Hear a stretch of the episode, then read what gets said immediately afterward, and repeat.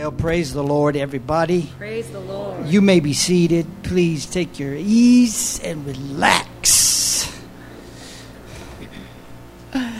Relax a little bit.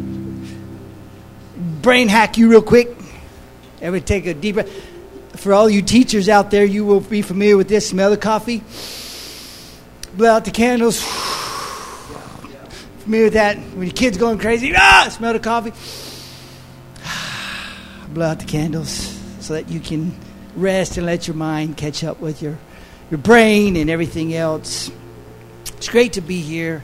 Uh, let me compliment the praise team. Let me echo, Pastor, what you said. You guys are the hardest working church I've seen. I've seen a lot of places. You guys work like hard. I pray for Sister Mullins about halfway through service. I pray she didn't have an aneurysm. Just help her, Lord the hardest working praise team.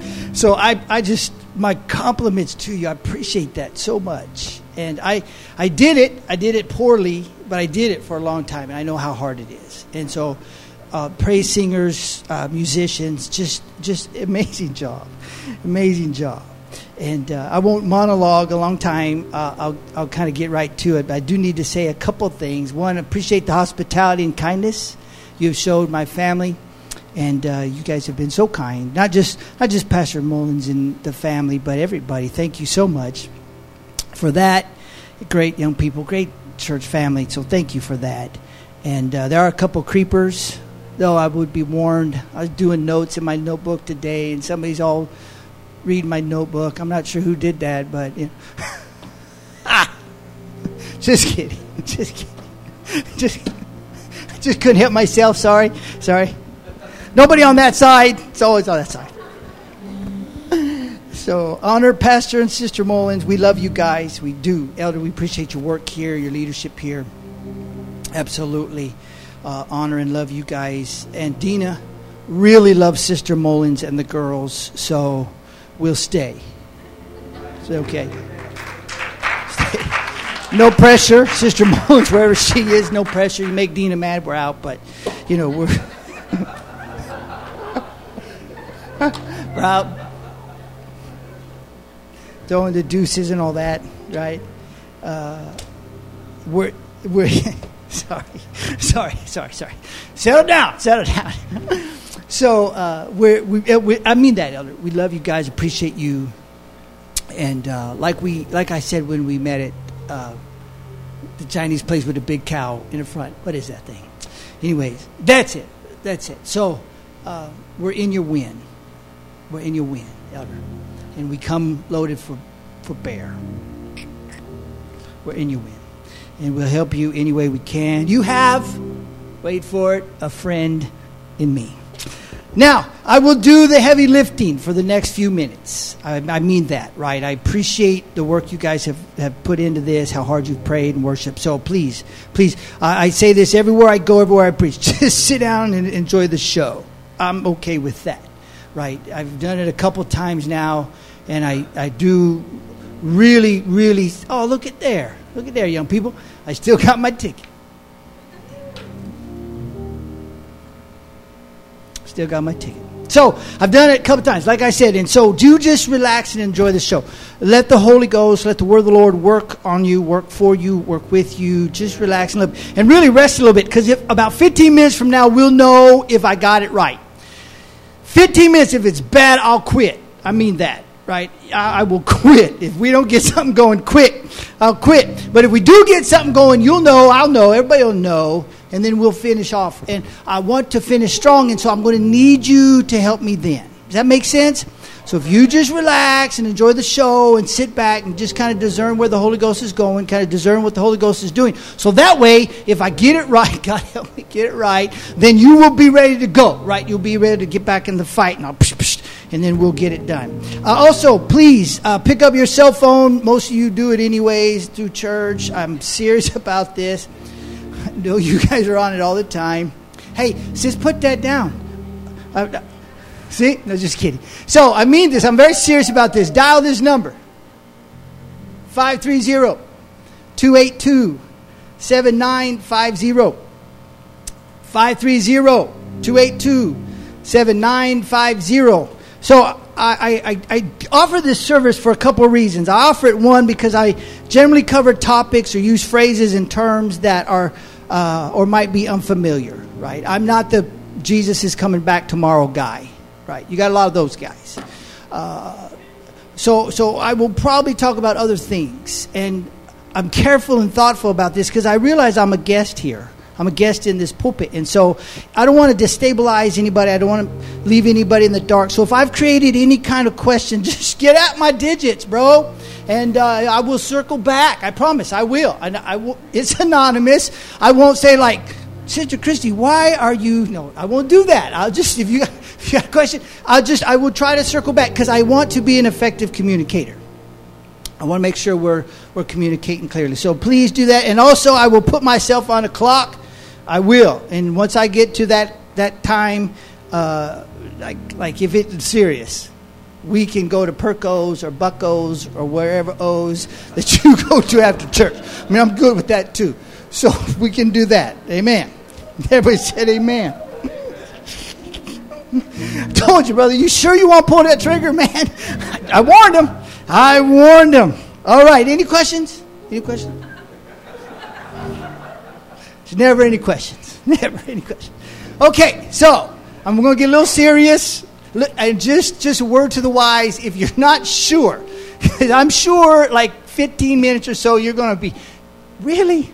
Did he say that? Are you sure he said it? Just look at Dina. She will give you the eye. He's serious.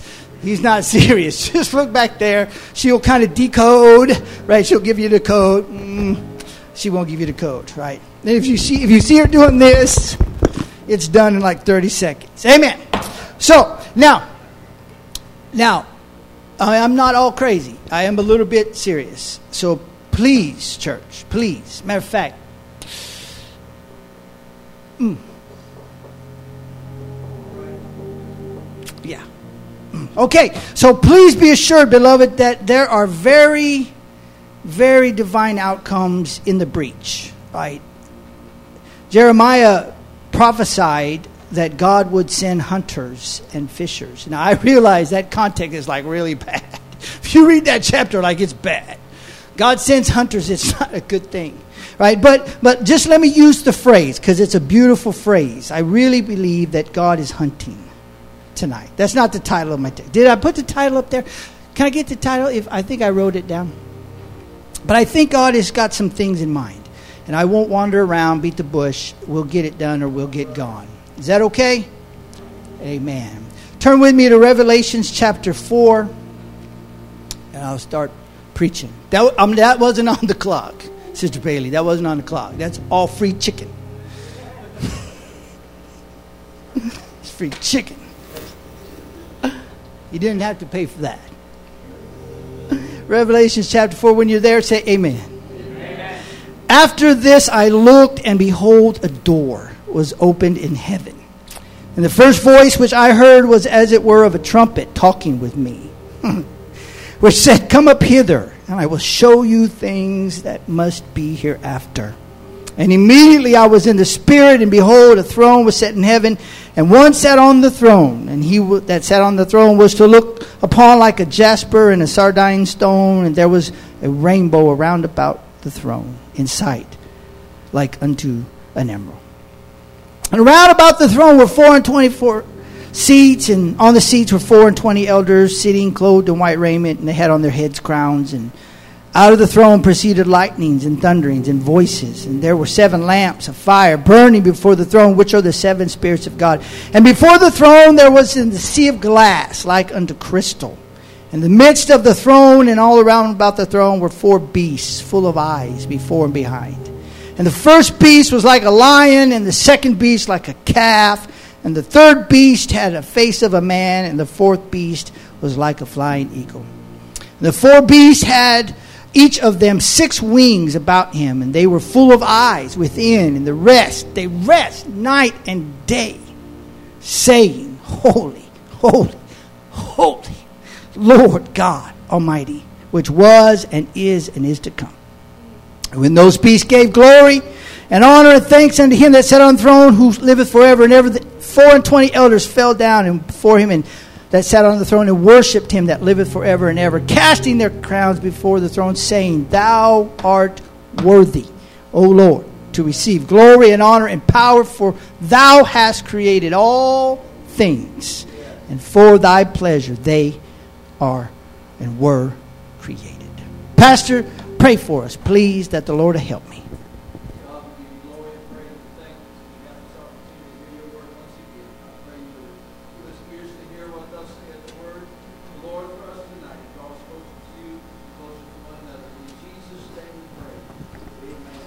Amen. Please be seated. So let me, you're always supposed to tell them what you're going to tell them. So uh, tonight I want to open with a little bit of just science stuff, behavioral science stuff, and I want to, I want to look at us, right? I just want to give us a chance to kind of understand ourselves better.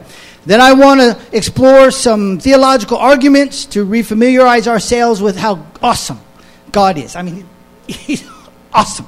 And then I want to pivot to applying those two uh, uh, discussions to our daily lives, like 6:30 Monday or 14:30 Friday so that we can get more out of our religious experience. I, I really really want us to just walk intentionally through this because I like I said I think God wants to do something for us unusual or different than we have uh, normally seen. So, let's look at this. Humans are awesome in a lot of ways. I believe that. Humans are really awesome.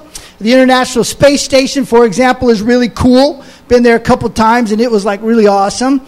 And cannot believe nobody's paying attention. I've never been there, just so you know. Not paying attention. Babe, let's go. I'm done. This ain't going to work. Just kidding. Sit down. Just kidding. Just kidding. So I think they're awesome, right? People are awesome. I really do. I love people. I think people are great.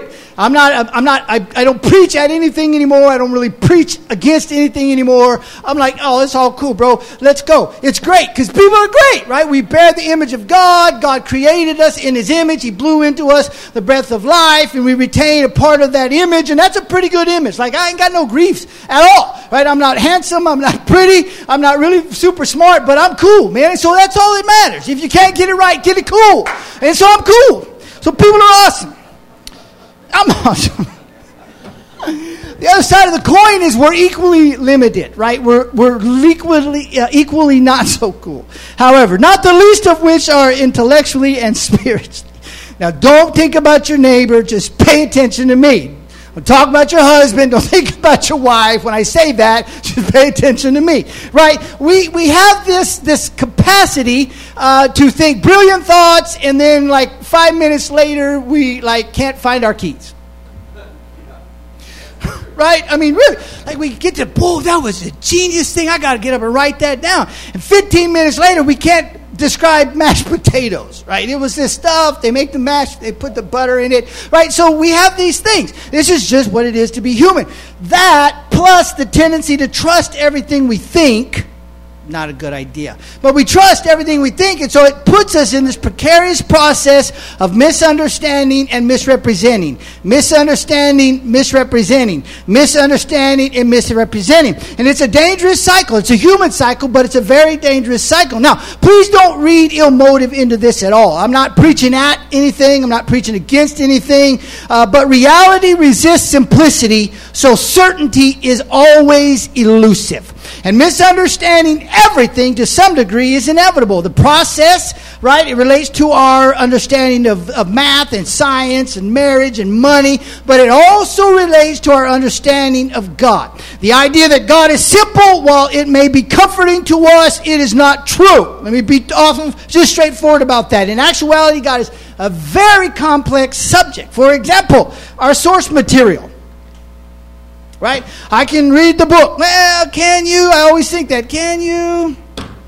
Right? The book is ancient. It was written in three dead languages that we don't have any dictionary really for. It was spoken by societies long gone, buried in the sands of the Middle East, and misunderstanding everything is inevitable, including God and the ways of God and the things God does things, right? Our personal experiences play a role in this, enculturation plays a huge part in this, and echoing these misperceptions. And God is always communicated by and through the social group we are born and raised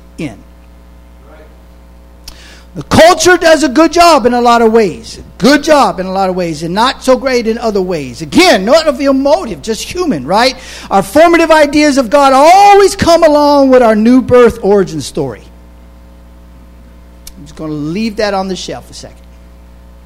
Because it's really important that we kind of understand where our ideas and things come from.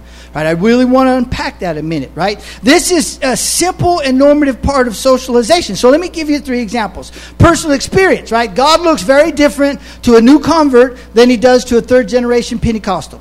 Always looks really different. A woman saved from a history of abusive relationships will appreciate God as a loving male uh, role model or figure. A person saved from a life of addiction first finds in God a holy means of self medication. You might have heard this. I'm addicted to God, man.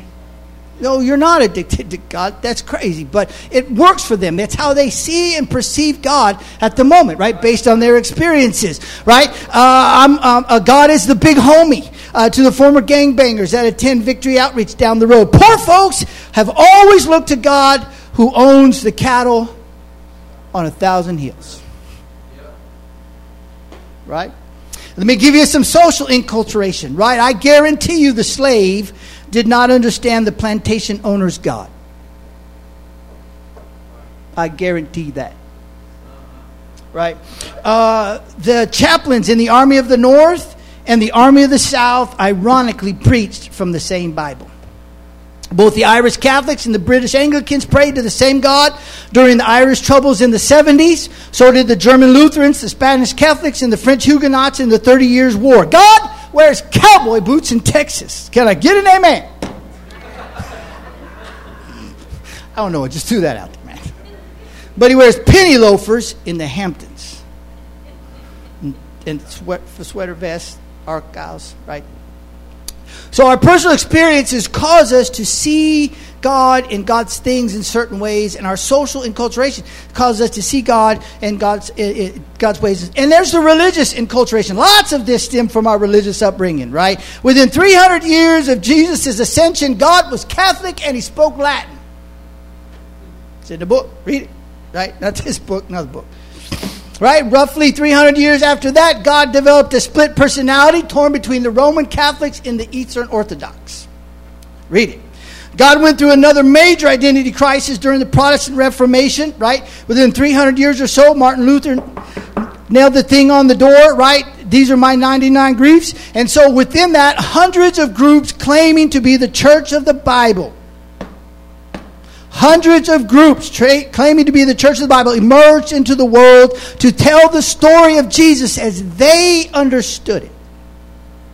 Examples the Quakers, the Presbyterians, the Mennonites, the Baptists, and of course the Anabaptists, from whom Pentecost has uh, derived. First, fast forward. Now, fast forward 1900 years, the early Holy Ghost revivals over that. Oh, so everybody's familiar with that, I'm assuming, right? You've preached that a couple times? Okay. Since then, over the last 120 years, God has become a dispensationalist for white Pentecostals and a means of deliverance from systematic racism for black ones. Right?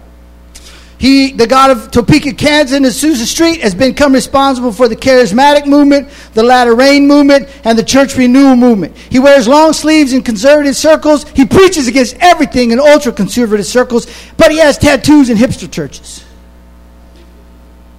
Right? Our personal experiences, our social enculturation, our religious enculturation, it gives us these ideas, it gives us these pictures, it causes us to see things in certain ways, it causes us to expect and anticipate certain things. This is just a no. I'm not preaching against anything. I'm not mad at anything. Believe it or not, I'm not mad at anything or anybody. This is just human. I'm human, you're human. You're awesome. I told you you're awesome, but uh, sometimes we're not awesome. And this is one of those cases where we're not necessarily awesome. We hear something and we just say it. We think it and we just say it. And we put all kinds of stuff on God. I kind of want, I'm glad God's not offended easily because he'd probably be pretty mad at the way I tell his story sometimes.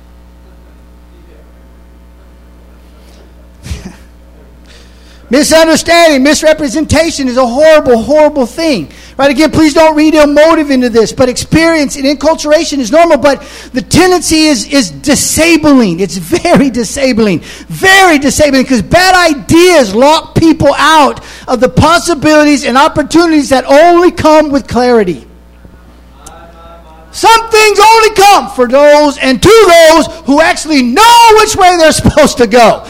You can't make stuff up and get to the right outcomes. You cannot have a bad map and get to the right place. You can't have a wrong compass and get where you want to be. You've got to have good, clear ideas in the scripture. It's dangerous to just pull everything as God's story. Smell the coffee, blow out the candles. Thank you so much.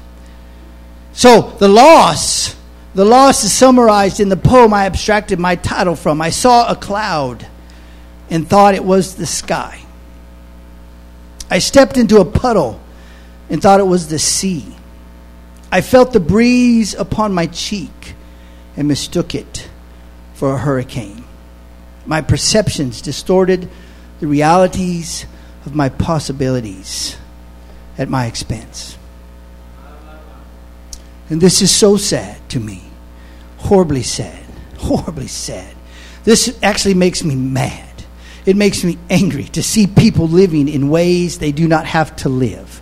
It makes me horribly sad and angry frustrated to my core to see people living beneath their potential, without victory, without vision, without purpose, uh, because they don't see God with the right set of lenses. It's so unfortunate to see a cloud instead of the sky, the puddle instead of the sea, the breeze instead of the hurricane. Too often we live with things we don't need to live with when we misunderstand God. Misunderstanding God's timing or His purpose leads to frustration that can leave us feeling betrayed. I prayed. It didn't happen. I prayed. It didn't happen. I came down and prayed. It didn't happen. They shied me. It didn't happen. It's invariable. I'm going to be betrayed and feel that way at some point in time. You can't live that way for 10, 15 years and go home to a bad marriage and a broken family and no potential and sadness and think that's going to work. You got listen. Maybe you won't. Maybe you cool. I mean, I'm to be angry at that. See, oftentimes anxiety, frustration, and disappointment are where righteousness, peace, and joy are supposed to be because of misunderstanding. Misunderstanding dooms us to a repetitive religious process and routine without any real spiritual outcomes. Time, month after month, year after year, decade after decade. I come to church, I pay my tithes, I do what I'm supposed to do, and behavioral compliance substitutes for joy unspeakable and full of glory. And then when something happens and my train gets off the track, they don't find me. Oh, he was offended. Oh, she just didn't love God like the rest of us. No, I'm telling you, there's something dangerous about bad ideas. There's practical implications of this, right? There's to these spiritual deficits. Marriages never really look right. They never really feel right. Families just can't seem to get settled into a loving and affirming lifestyle. Healthy stability never really happens, so the family is struggling economically and never able to build generational wealth. Children leave the church experience they grew up in. Grandkids grow up never knowing God in any appreciable way. And see, I, am different because I don't want to bypass those kind of things. I just go at them things, Sister Mullins. I'll be honest with you, I just go looking for that stuff. I only get to preach like, listen, I preached everything I know last week, or half of what I know last week. I'll preach everything I know this week, so you don't have to endure this anymore. But I don't want to bypass things. I don't want us to just cover things up. People are hurting. People are sad. People are worried. People are anxious. And there is no amount of singing and shouting. I've done it for years. I know. Sometime I've got to have an answer. I need a good idea about something. You want me to stop? You sure? Okay. See, these spiritual deficits, they do contribute to psychological distress. There's a relationship between my spirituality and my psychology, right? There, there are practical implications of being unwell in my soul. Relationship suffers. Esteem and self-confidence suffer. Purposefulness suffers. So I turn to self-medicating behaviors to distract myself from how uncomfortable I feel inside. That's what we do. But we will sing and shout and dance about. And then Monday evening, we're, we're, we're, we're on the phone. And Tuesday evening, we're on the phone. And Wednesday evening, we're on the phone. I don't want to bypass that. I want to stop and settle there a second. And this is so unnecessary. It's so sad. My, heart breaks to see people. Uh, so, having exposed it tonight, I want to take a shot at it. Will you let me take a shot at it? Is that okay? Right, having exposed it, I, I think the word of the Lord in the text I read, I think they offer us some kind of intervention.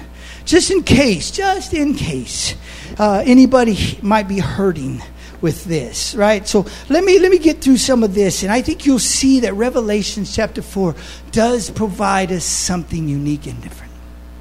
So, all right, let there be no doubt. We're done with that pivoting. Let there be no doubt. The only thing God cannot do are the things that He will not do because of His moral compass or His better judgment. God's just, I prayed a lot of prayers, Pastor, and I know God said, sorry, dude, that one ain't happening. I know better than that. Right? Ah, no. Don't ask me that again. Right? And I prayed him, I prayed him again. He said every time, mm, nah. Not going to do that. The only thing God cannot do, though, is what He will not do. God is great and greatly to be praised. Beloved, don't misunderstand this guy tonight. He's kind of crazy and he looks ridiculous, but I am sure of this God is great. He's greater than sin, He's greater than sickness, He's greater than sadness, He's greater than wickedness, He's greater than the. Po- I'm sure of that. That what I got right? These common characteristics of God, we hear words like omniscient and omnipresent and omnipotent. They simply reflect the edges of His majesty. Those are the edges that our finite mind can wrap themselves around. But God, within His perfect completion, is beyond contingency, He's beyond necessity, He's beyond perceptibility. There is no one and nothing like our God. Put it in the bank. Contingency is the need or the dependence on something. God did not get up and need me. God did not get up and need the church. God did not up need the need money. He doesn't need anything. God does not need. Let's be clear about that.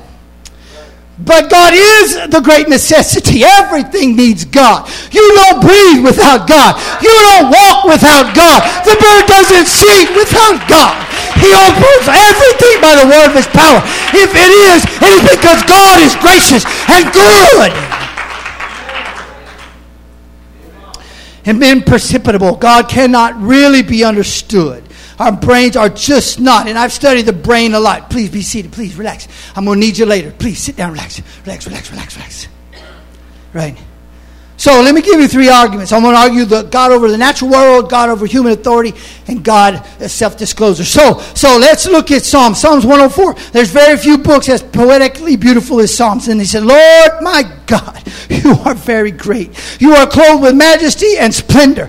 You wrap yourself in light as if it were a robe, spreading out the sky like a canopy, laying the beams of his palace on waters above, making the cloud his chariot, walking on the wings of the wind. I didn't know wind wind had wings, but I know it now. And so I want to submit to you that God has earthquake power. The passage becomes heavier and denser when we consider the incredible forces at work in nature. For instance, the hydrodynamics of water, atmospheric conditions, the meteorological function of the wind. See, all of these things are beneath God. These things that are uncontrollably and devastatingly uncontrollable to us are simple elements that God conforms to his pleasure. That's how great God is. The hurricane is a tool, lightning is a function. Light moving at 168 miles a second takes shape as God's outer garment. I look good in light. And while we are thoroughly dependent on what happens within this shared biosphere called Earth, God is completely and wholly superior to them. Let me present a couple. Of the human brain. The brain is indisputably the most complex thing in the human world. I love the brain. Study the brain. Touch the brain. Ugh.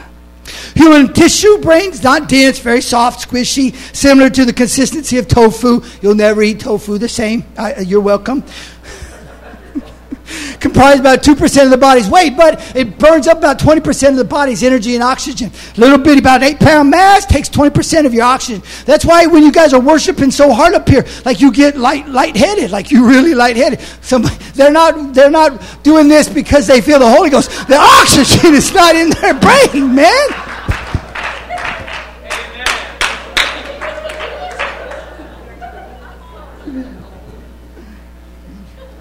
And you know I'm telling the truth. Somebody.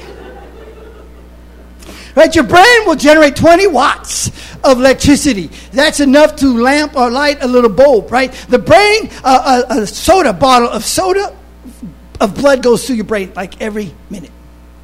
It's the most dynamic and active thing uh, in the known cosmos. Right? The latest estimate is that the brain contains roughly 100 billion neurons. So that number, I looked at that number and said, yeah, okay, uh, I'm going to have to do something with that. That 100 billion neurons, that's that number right there. All right? The neurons are linked to as many as 50 trillion connections called synapses. That's that number right there.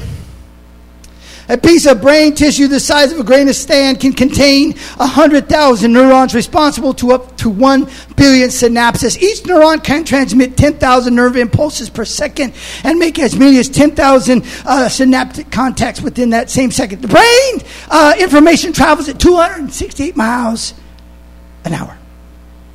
It is so fast. Your brain can process an image that your eyes have seen for as little as 13 milliseconds. You've seen it before you blinked, your brain got it. The human brain is capable of 10 to the 16th power of processes. This is at least 30 times more powerful than IBM Sequoia and Japan's K computer. To understand that better, consider the IBM Sequoia took 40 minutes to duplicate one second's worth of brain activity. One second. Your brain storage capacity is considered virtually unlimited. It doesn't get used up like RAM in your computer. It just has a way of coding and recycling and coding and reorganizing. The latest research shows that brain memory capacity is in a petabyte range. If you're wondering what a petabyte range is, the internet is a petabyte. And I know some of you parents are thinking, man, my kid did not get that brain.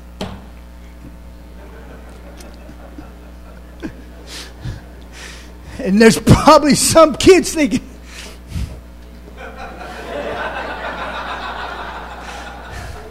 I don't think so, bro. now, this is all possible because coded into human DNA are very specific instructions to very specific cells. Any cell can become any type of tissue except brain cells. They will only become brain cells, and they will wait until a necessary pathway is made by other cells to move towards the brain. Dear Sister Periot, right now your little baby is his brain is getting stitched together, one little brain tissue or one little cell at a time, and that little brain cell may form in its foot, and it will move up its foot and move up its leg until a nerve makes a way that it can go further. It'll go up. It'll, it will not stop. It will just wait until. This is why God is great. Because the most amazing thing in the universe, the Bible said, You formed me, my inward parts, you knitted me together. In my mother's womb. I am fearfully and wonderfully made. Wonderful are your works. My frame was not hid from you when I was being made in secret, intricately woven. Intricately woven in the depths of the earth. You saw my unformed substance and you wrote them in a book. Example number two nuclear energy. Fusion and fission are the two physical processes that produce massive amounts of energy from the atom, right? They yield millions of times more energy than any other source. Fusion is the more powerful of the two. Don't mess with that. It's fusion. Fusion occurs when two atoms slam together to form something more, right? Uh, this is the process that powers the sun. This is for you comic book nerds. This is the process supposedly behind Iron Man's arc reactor. Whatever, right? The easiest way to understand this is bombs. Sadly, the easiest way to understand fusion power is bombs. Power of bombs, right? The greatest, largest bomb ever exploded was the Tsar bomb, dirty Russians. It was tested on 30 October 1961. Data suggests the bomb yielded between 50 and 58 megaton. For reference, one megaton weapon has the energy equivalent of 1 million tons of TNT. So this bomb had the explosive energy of 50 to 58 million tons of TNT. Now, by comparison, Sister Mullins, the sun fuses 620 million metric tons. 620 million tons of hydrogen and makes 616 million metric tons of helium every second. One 50, 50 megaton for us, 620 million megaton for God.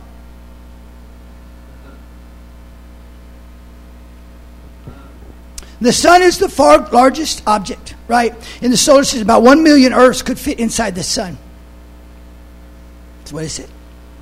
It has fused at this rate for nearly 50 billion years, Pastor, and will continue the fusion process at this rate for another 50 billion. Let me just drop this theological thing on y'all to consider, all you preachers, all you theologians out here. There is enough energy production for millions of new heavens and new earths. God could have done this millions of times. And he could do it millions of times again before the Milky Way exhausts its power source.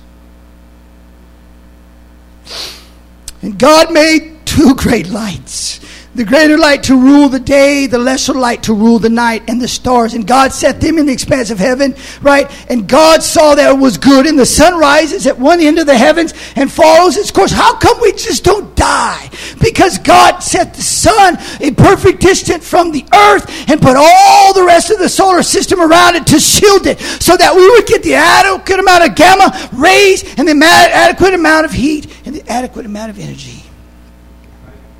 Second argument history is replete with dynastic families. God save the queen. Dynasties have been a feature in human history forever. Right, I'll give you some examples. The Brits have had 21, the Chinese have had 17, the French 20. India has had the most dynasties, 42. Japan has had the longest lasting. The Yamato dynasty lasted from 660 BC to 781. The power and authority held by these dynasties is really in the material world unparalleled. Right? Common names, Tutankhamun. Anybody seen that guy? Cool. Cool. Had lunch with him last week. Alexander and Cleopatra. Caesar, Augustus, Nero, Charlemagne, Louis XVI, Bonaparte, the Russians had the Romanovs, Chinese had the Ming, the Ottomans had the Mehmed, Israel, even Israel's had some dynasties, right? The power and authority held by these dynasties, unparalleled, but they had a shelf life. All gone. They're dead. They're dead.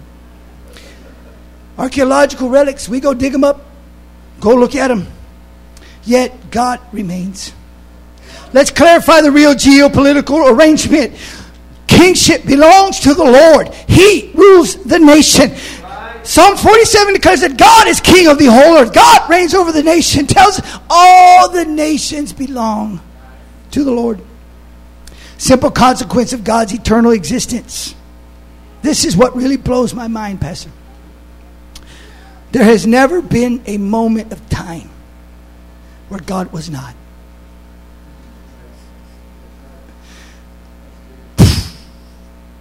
what? We're linear. We're time locked. time means nothing to God.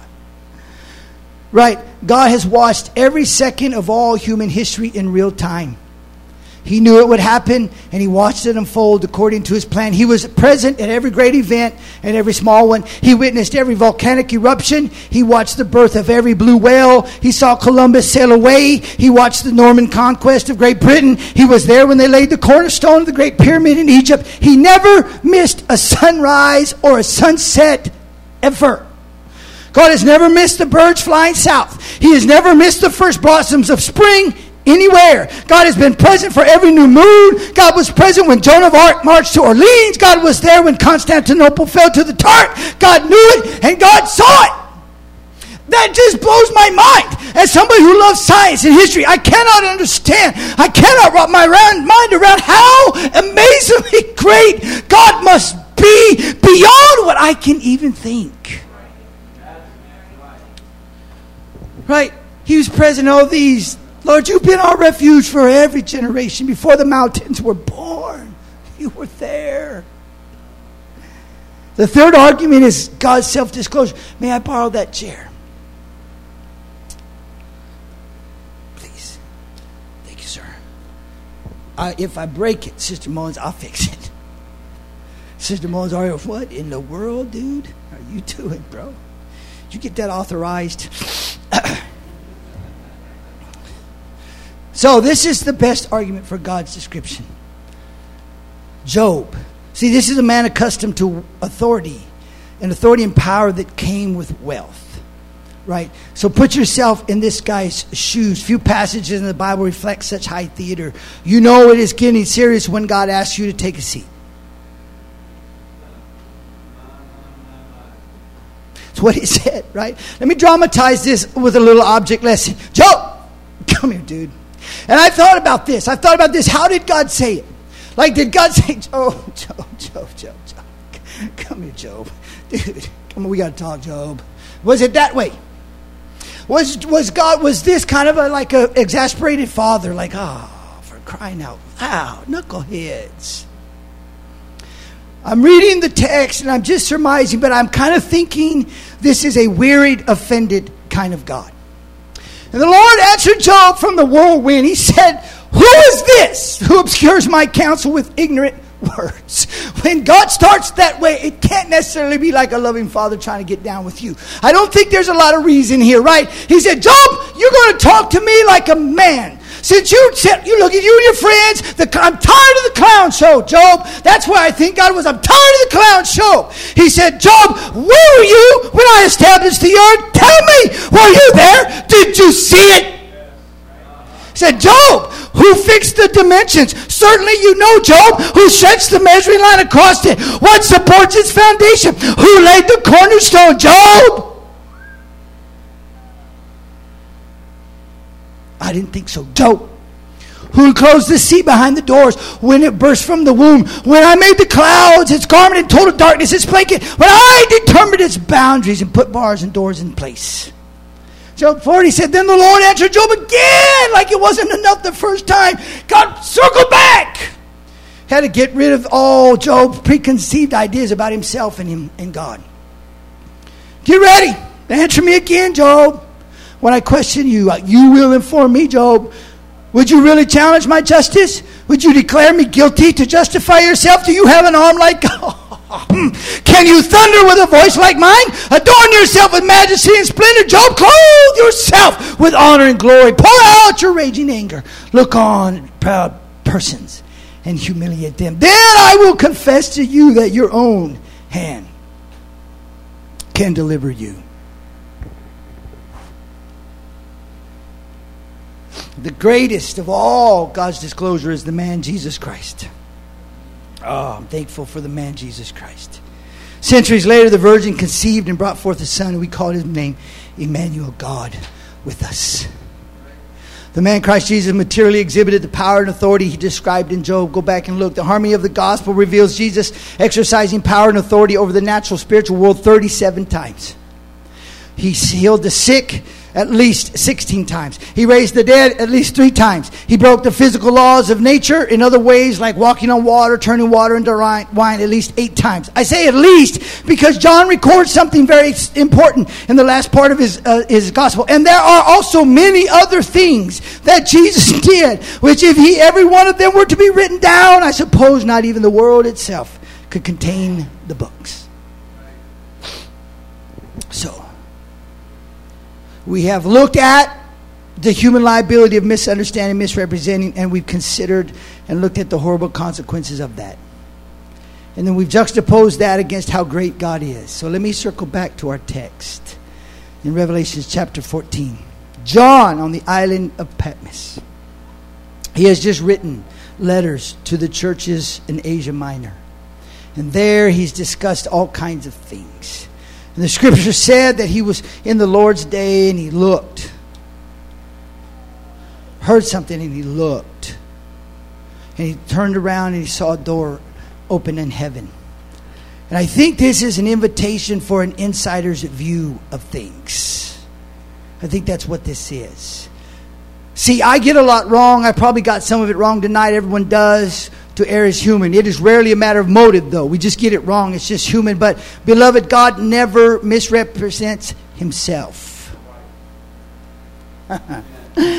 John's experience in Revelation 4 reflects God's invitation to us for an insider view. God knew humans would always struggle with this misunderstand, misrepresent process. He saw through the eons of time that I would misunderstand and misrepresent, and so somebody would believe a bad idea and they would try to live that bad idea because I told them to live that bad idea, and they would be frustrated and upset with me. God knew that was going to be the case. God knew that the churches would have all kinds of different crazies come along and come and go. God knew that was, God knew He could not trust the accuracy of the gospel or the accuracy of the message to us.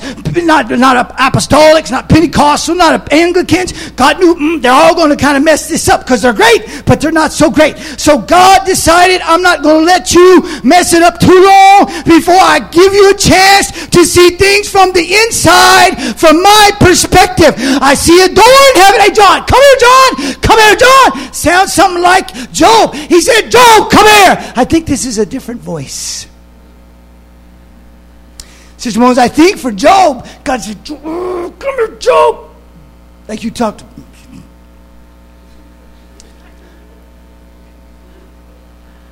I don't think that's the voice here.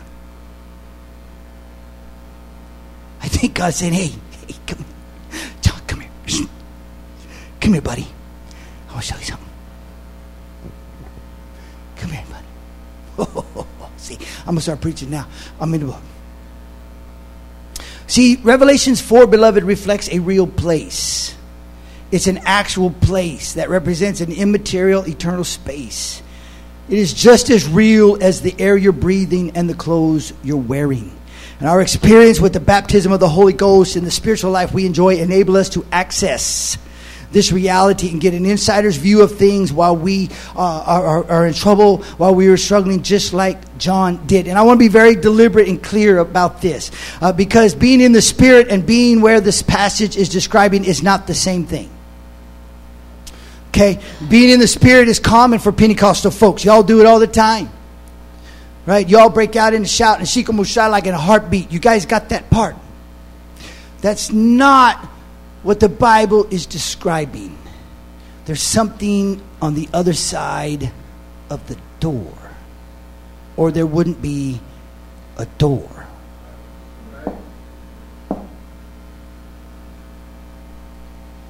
Right. But going through the door to experience, interact with what is on the other side of the door is not so common. And I'm being really careful and deliberate with this because I understand I'm saying things to you, and some of you are like, whoa. Whoa, and that's all right. Relax. Easy, easy, Ranger. We're okay. I'm still in the book. I got an idea where we're going. Listen, God is asking some folks, and He's inviting some folks with conditions and with disappointments and with frustrations and with mental heart issues and emotional distress. God is asking for people. He's inviting some people. Hey, I know the world looks dark and scary and ugly, and I know you might be frustrated and betrayed, and you might be anxious, and you might not be sure, but I got this wonderful open door, and there's things up there that you are just dying to see. Trust me, you want to see this. It reflects an entirely different place than Sunday night church in Baco. Isaiah 6 is a reference to the open door. See, you said you preached on that last week, so that's why I wrote this whole sermon, because you said that. The third heaven, Paul described in 2 Corinthians 12, is another.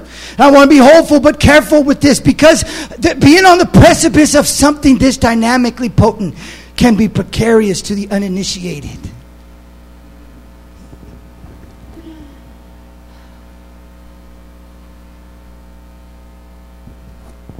See, let me characterize it. John John, in case you ever mistake me as a Jewish God or a customized Greco Roman God, Come on up for an insider's view of things, John. John, don't misunderstand. There's more to this than church service in Sardis. There's more than this than church trouble in Laodicea. There's more to this than outreach in Thyatira prayer meeting in Smyrna. John, don't misunderstand, John. I cannot be compartmentalized. I cannot be contextualized. There are things about me and there's things about the way I do things that will not fit your picture. They won't fix your box. They won't fix your culture. They will not fix your experience. So you got to come here, John, and look for yourself. Let me be clear, John. I am on a celestial, eternal throne, existing in dimensions you cannot physically even survive. You can't breathe here, John. You can't breathe here, bro. Hold up. Right? John, causality doesn't mean the same thing here.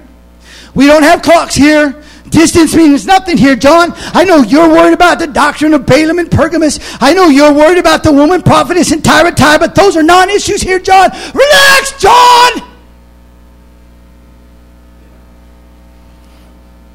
Don't ever mistake me for a cloud. Don't ever mistake me for a puddle. Don't ever mistake me for the wind. There are forces at work here, John, you cannot possibly compute. Ephesians chapter 2. But God, who is rich in mercy because of his great love that he had for us, made us alive with Christ, even though we were dead in trespasses. You are saved by grace. He also raised us up with him. Uh oh.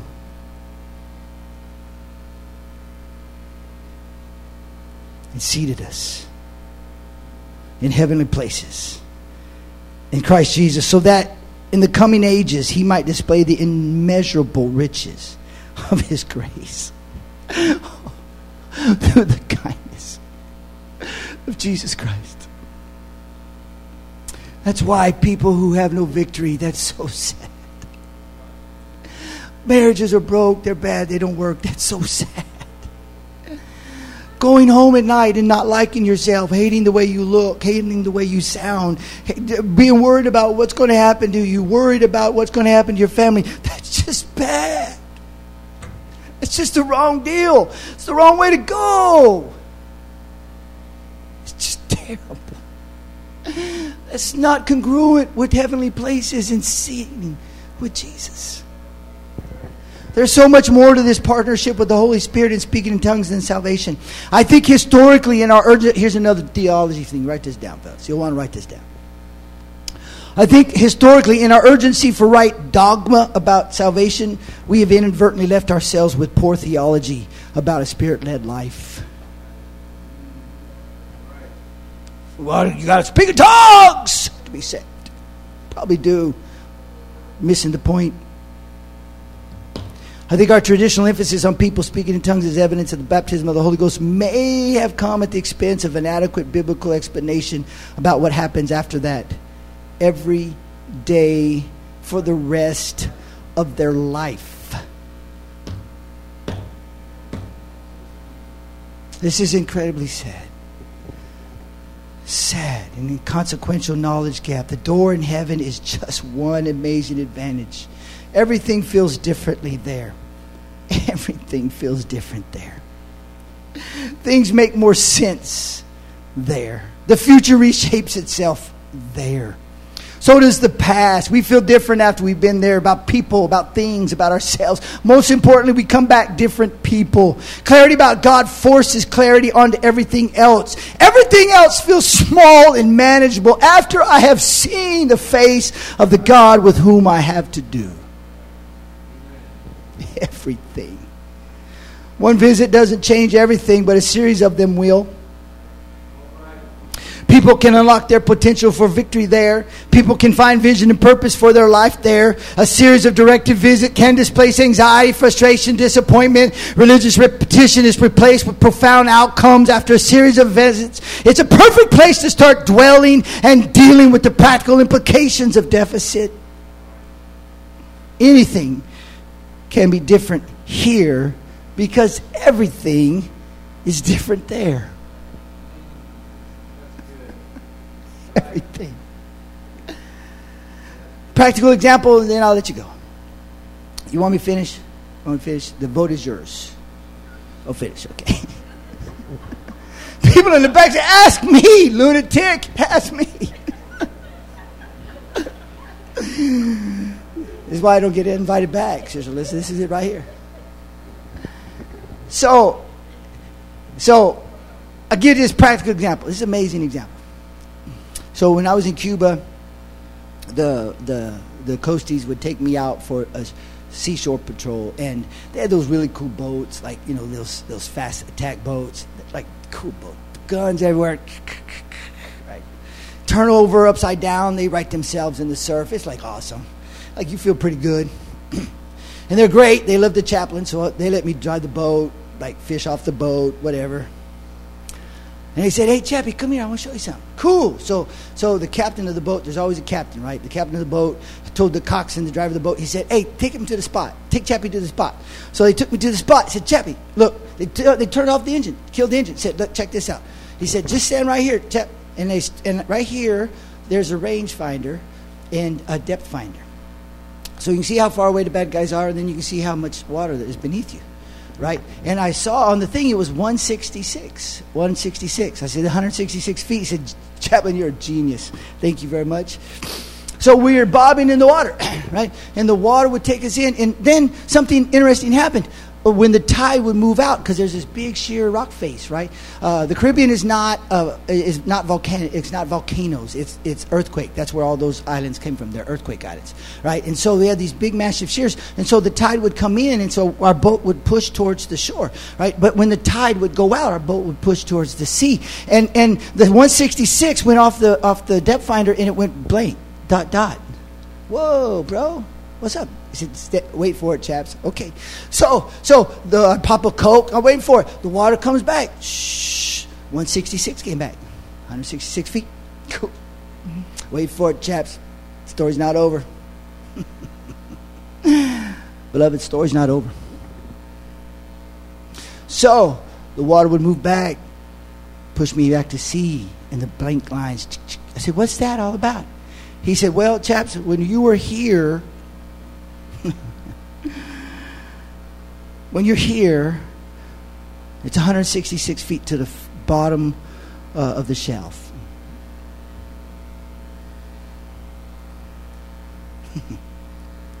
when you're here, we don't know where the bottom is.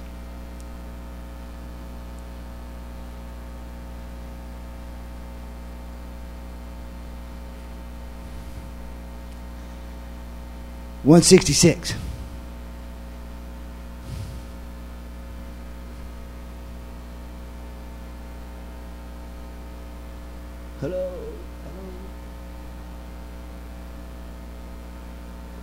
And for a moment, Sister I was like, cool.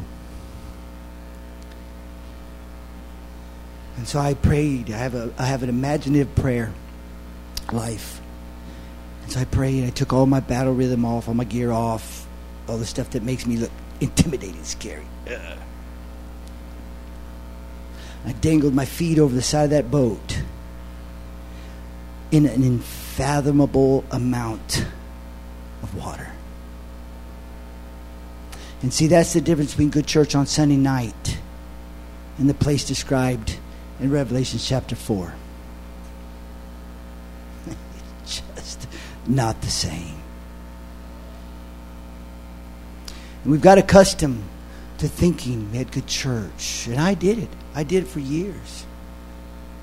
I did it for years. And I felt like I had this hate show. Hey, Ronnie. You've not seen anything yet, dude. How do you compute beasts with eyes before and behind? John, you don't even have words to describe what you're looking at, man. You understand? That's what that's what was happening. John is just looking at stuff. He has no idea what he's looking at. He just used words because that was the closest thing he could conceptualize. Because you can't go to where Jesus lives and, and, and make sense there with the stuff in our brains. It just doesn't work. That's why Revelations is such a mysterious book. God, like the whole time we get all worried about that book. God's like, don't worry about that book, bro. You can't figure that book out. Relax, dude. Go preach the gospel.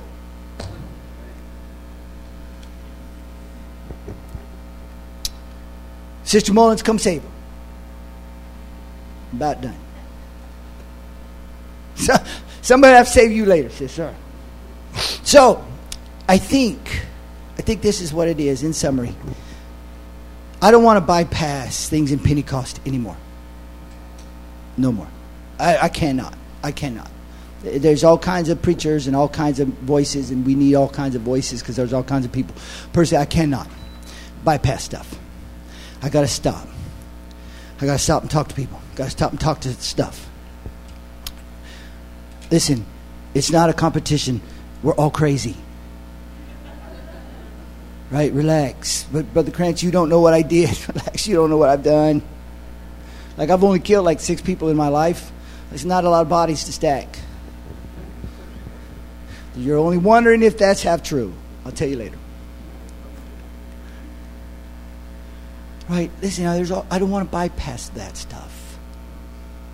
Because we can only bypass it so long, Brother McGee, before they are no longer here. And it's called religious trauma. It's called church trauma. It's a real thing. Get the book. It's a real thing. Oh man, I feel the Holy Ghost like really pretty strong.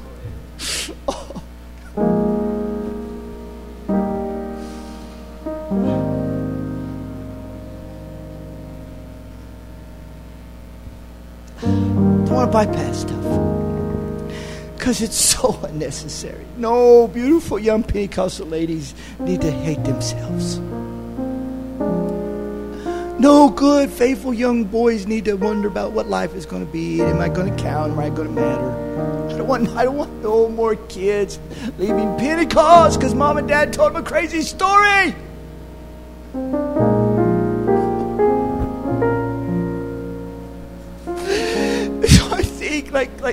There's, just some folks here. I could be totally wrong, might miss, but I think there's folks bobbing in the the ocean of God's grace between 166 and an unfathomable experience.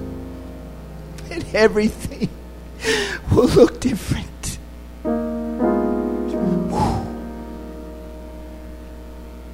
Well, I had good church, yeah, but did you get what you needed? Haven't had good church yet, but do you feel different about yourself?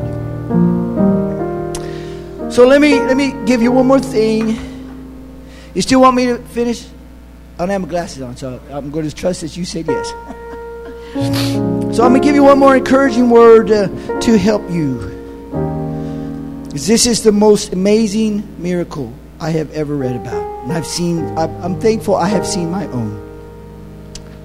This is the most incredible one. I will not probably not be able to get through this. No matter how many times I've read this, no matter how many times I preach this, Sister McGee, this always gets me. Because God breaks every rule with this. This is a, a, a lady physician from Ireland who's an Anglican doing medical missionary in the Belgian held Congo in the 1950s. She had no business doing miracles, Brother McGee. She's not apostolic just does his own thing. When we go get that, God does not ask for our permission. He just does what he wants. So one night in Central Africa, I would work hard to help a mother in the labor ward. But in spite of all that we could do, she died, leaving us a tiny premature baby and a crying two year old daughter. We would have difficulty keeping the baby alive. We had no incubators. We had no electricity to run an incubator, no special feeding facilities. And although we lived on the equator, nights often become chilly with treacherous drafts. Student midwife went for a box where we had kept the babies and bottles and cotton to help the babies with. And she went to stoke a fire and fill the hot water bottle. She came back shortly in distress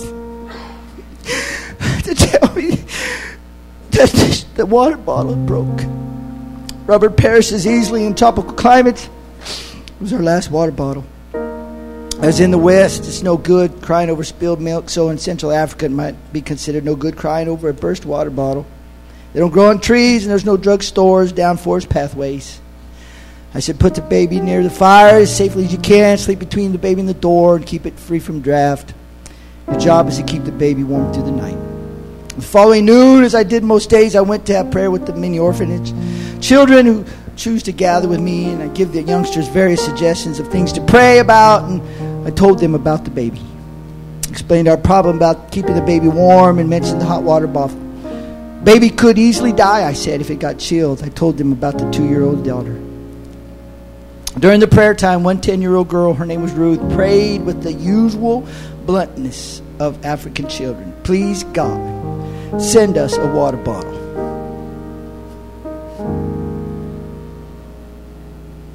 It'll be no good tomorrow. And she added my corollary, and while you are about it, please send her a dolly so she knows that you really love her. As often with children's prayer, I was put on the spot. Could I honestly say amen? I just did not believe that God could do this. Yes, I know what the Bible says. I know what the theology said, but there were limits, aren't there? The only way God could answer this particular prayer would be by sending me a parcel from the homeland. I'd been in Africa for four years at that time, and I had never received a parcel from home. Anyways, if someone did send a parcel, who would send a hot water bottle to the equator? Halfway through the afternoon, while I was teaching in the nursing training school, a message was sent there's a car at your front door.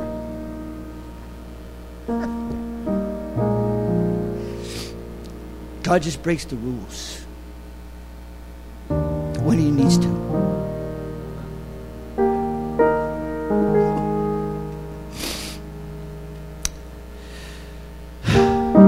Time I reached the home, the car had gone, but there on the veranda was a large 22 pound parcel felt tears pricking my eyes. I could not open the parcel alone, so I sent for the children. Together we pulled off the string and carefully undoing each knot, folded the paper, taking care not to tear it unduly. Excitement was mounting. Some 30 or 40 pairs of eyes were on me at this time. Excuse me, I'm so sorry. From the top, I lifted out bright colored knitted jerseys. I sparkled as I gave them out. Then there was knitted bandages for leprosy patient children. Began to look a little bored. Next came a box of raisins and sultanas that we would make a nice batch of buns for the weekend. As I put my hand in again, ah, cue the cool music. As I reached in again, could it really be? Grasped it and pulled it out.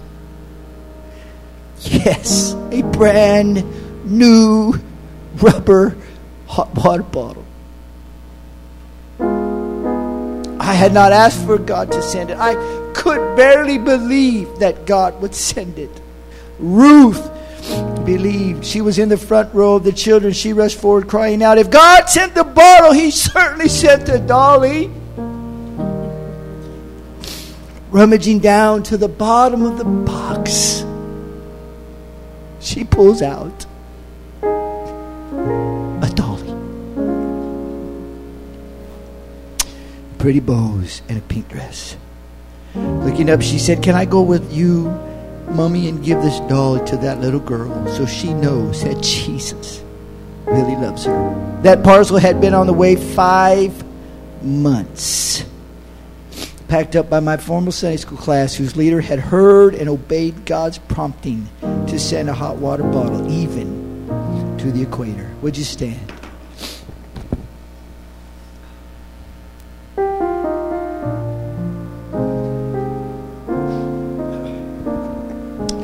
Those of you who may have been to the inside of the door, would you just raise your hands with me a minute? Let's just kind of set this thing up for for the hot water bottle God to get involved here.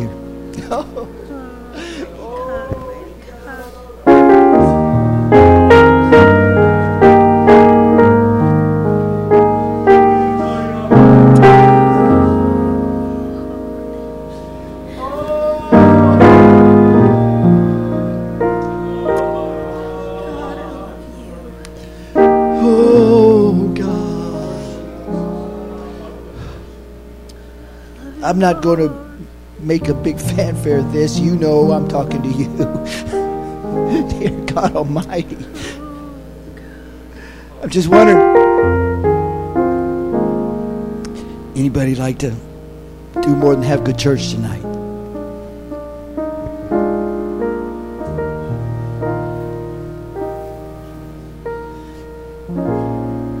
There's nothing wrong with good church. I'm glad for a good church, but oh, there is some desperate hearts.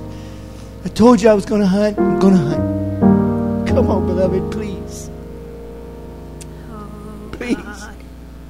Don't go home with it. Please. Don't go home with it. Don't go home without an assurance. Don't go home without a peace.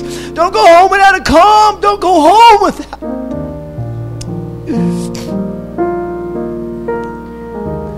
Come here, John.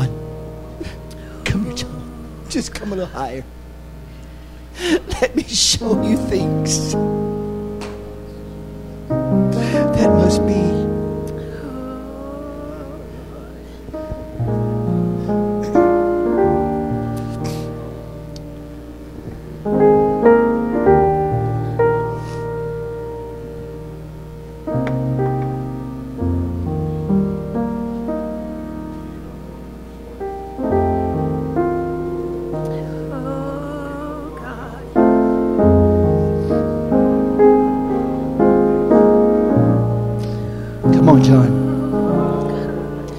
Come on, John.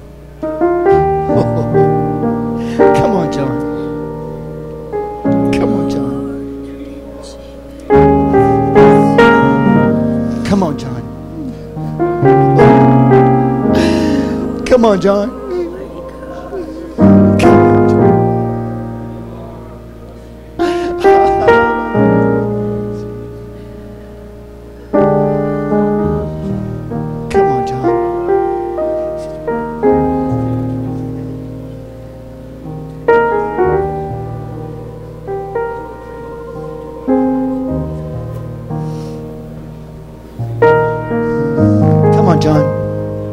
Folks, I, I'll just wait a few more minutes. I mean, I'm going to wait just a couple more minutes. I'm not in a hurry. I'll leave, I promise, but I just don't want to bypass anything.